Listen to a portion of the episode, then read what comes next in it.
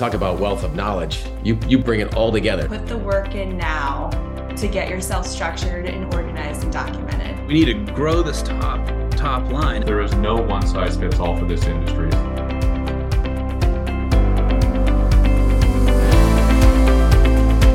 Hey there, thanks for checking out this episode of the Restoration Masterclass on Profitability brought to you by C&R and Encircle.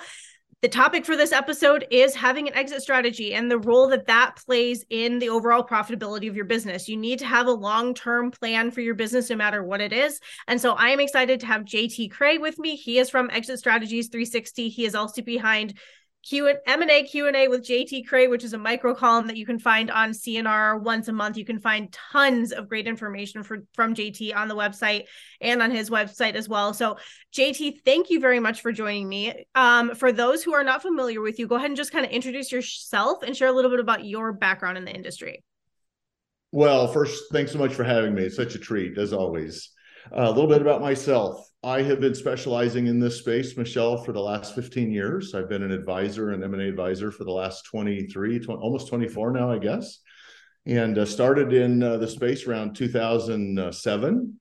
And really, how I got into it, I, I never thought I'd be a specialist, but I, I got pulled into the space and there's a lot of good people in the space that needed help. And apparently i speak the reconstruction language well. At least that's what i've been told. And uh, now it's about 98% of what i work on is disaster restoration nationally. Okay. All right. Um so ex- describe the overall concept of having an exit strategy. Like do people need to have succession planning and exit strategies in place from day one? When should you really be thinking about the concept of having an exit strategy well, there's about three big questions in there. But first, no, business owners don't have to have an exit strategy, especially if you're young. Mm-hmm. You know, there are certain advisors that'll say you have to have one. You know, don't start a business without the exit in mind. And that's, you know, let's face it, when we all started businesses, you're so busy and so panicked, just trying to get to the end of the day or end of Friday. Who has time for a full blown exit strategy? And this industry is great for 24 7 work, right? I mean, we all get pulled in a lot of different directions. Yes. But I think the biggest misconception is that an exit strategy doesn't have to be complicated. It's a series of two or three answers mm-hmm. to put your mind at ease and understand where you're going. They think it's this, you know, multi-month or multi-year process that has to happen. It isn't. Mm-hmm. It's it's an understanding of what you're worth and why you're worth what you are. If you were to go a different direction, whether a partnership, whether a sale, whether a, uh, whether you're buying somebody, it's understanding what's driving that value. And if you're a seller, like many of my clients are, then it's an understanding of how do we make you more sellable in the short term? You know, how do we how do we get you cleaned up and and more profitable this year or or next year? And we put a couple years together. That makes you more profitable long term. And then just understanding what your taxes are going to be and how we're going to preserve some wealth you know, if it's a smaller company, let's say million, million five, those are very different answers than if we're selling a $50 million company. And what does that wealth preservation look like? And it's uh, so there's an array of questions, but there's really three or four key questions that need to be answered. Okay.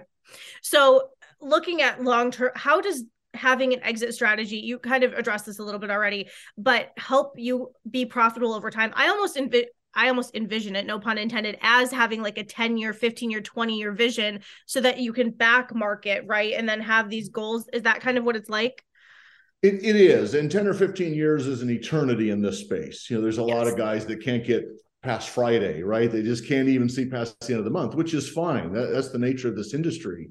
But to be able to come up for air just long enough to understand what you're worth and why, mm-hmm. and how do I make myself more valuable? everyone's got uh, we all do it we've all got blinders on looking at our business but to take those off and get the perspective of how would an industry buyer look at me and what is adding value what's taking away value are there things that i'm doing that i could easily fix to add some value to the bottom line mm-hmm. regularly I'll, I'll talk to owners i take them through this process called evaluation and an analysis and in that analysis we really explore what it means to add a little value. And if there's something simple that can be done, by all means, let's do it.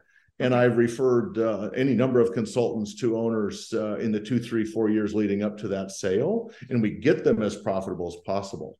So it's um, in the short term, it's a peace of mind knowing which direction you're headed. In the long term, it's the ability to maximize that value for the eventual exit.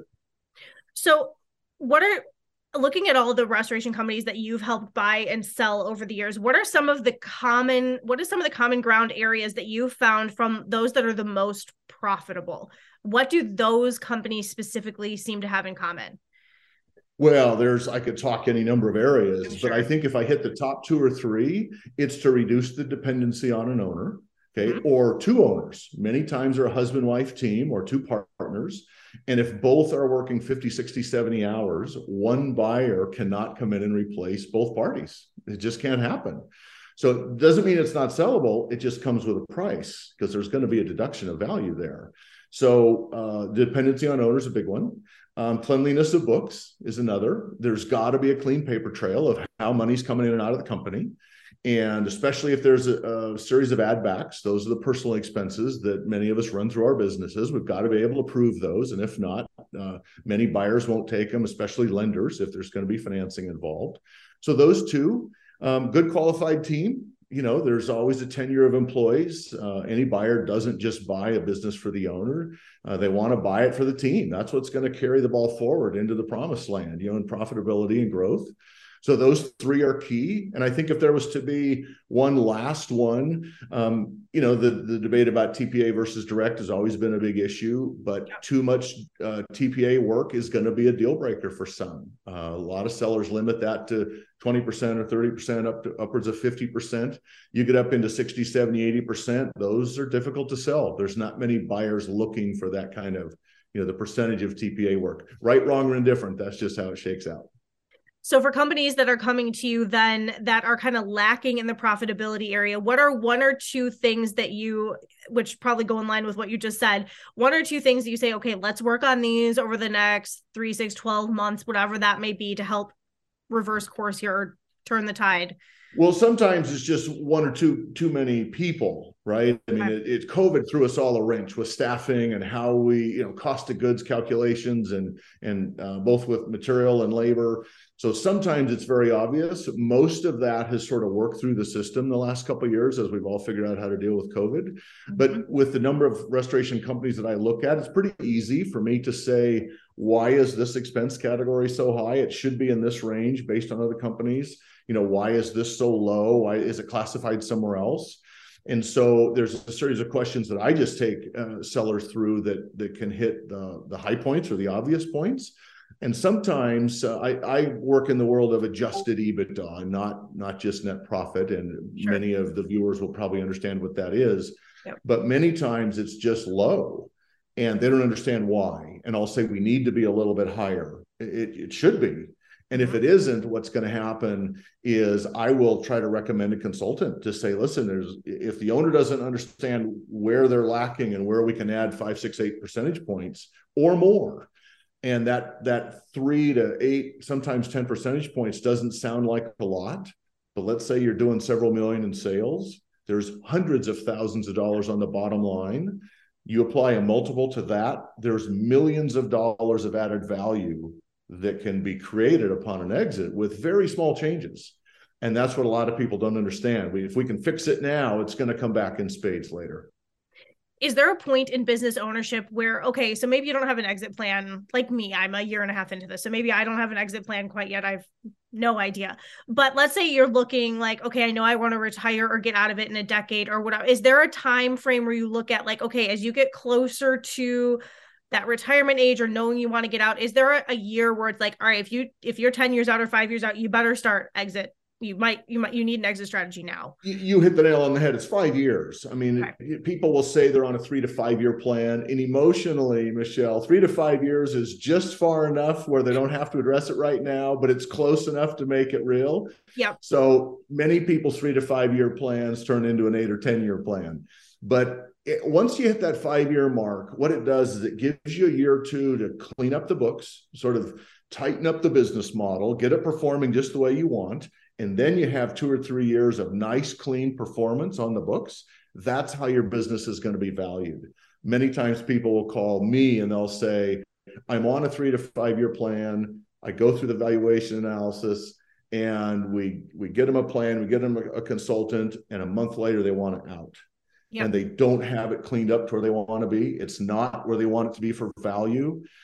And it's frustrating. And regularly I hear, I should have called you when when selling first crossed my mind but I can't back up at that point. So we we then work with what we have, and it's a little bit lacking in their minds.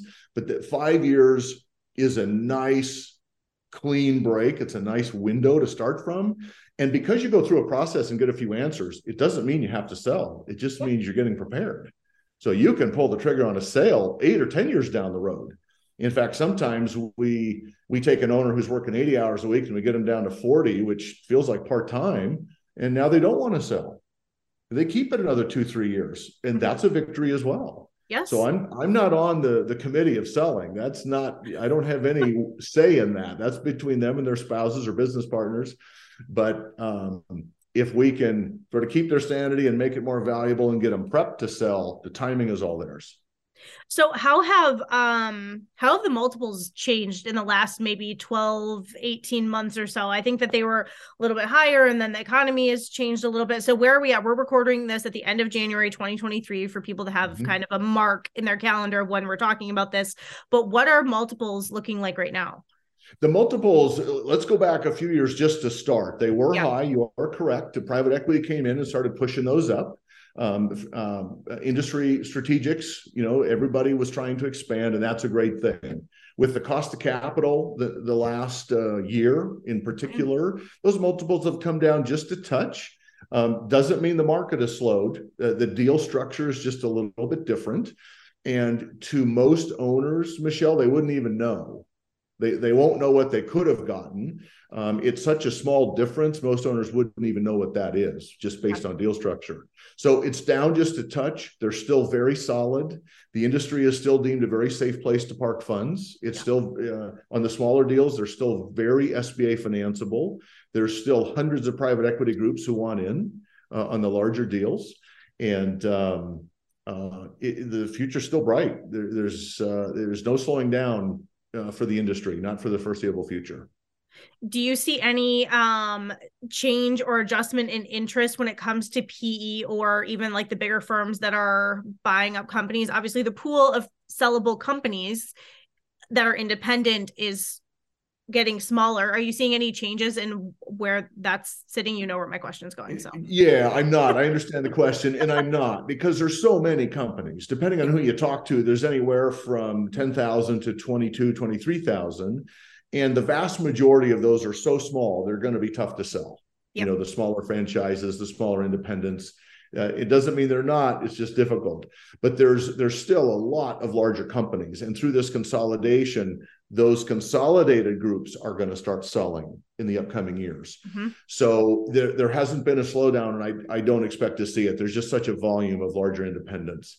And the and the demographic of these owners there's so many that started in the in the late 80s the 90s the early 2000s and 20 25 30 years in now they're 55 60 65 and they're ready to do something different. Yep. Perfect. Okay jt anything else that you want to add related to exit succession planning profitability anything anything we haven't talked about the, the only thing I would add is that most people get intimidated by they hear the term exit strategies and they or an exit strategy and they think it's a series of meetings with guys in you know white shirts and ties and it doesn't have to be that way. Again, if there's two or three answers that are business. just it, eh, that's right. It, if if you have two or three burning questions and you get answers on those and it clarifies the road ahead, that is an exit strategy. So for those listening, it just doesn't have to be intimidating. And the answers are they're not that complicated to get. Perfect. Well, JT, thank you very much for your time and your expertise. Again, you can find JT at exitstrategies360.com. You can also find him on C&R and jump over to his website from there. So, JT, thank you very much. I hope you have an awesome rest of your day. Excellent. Thanks so much, Michelle. Take care.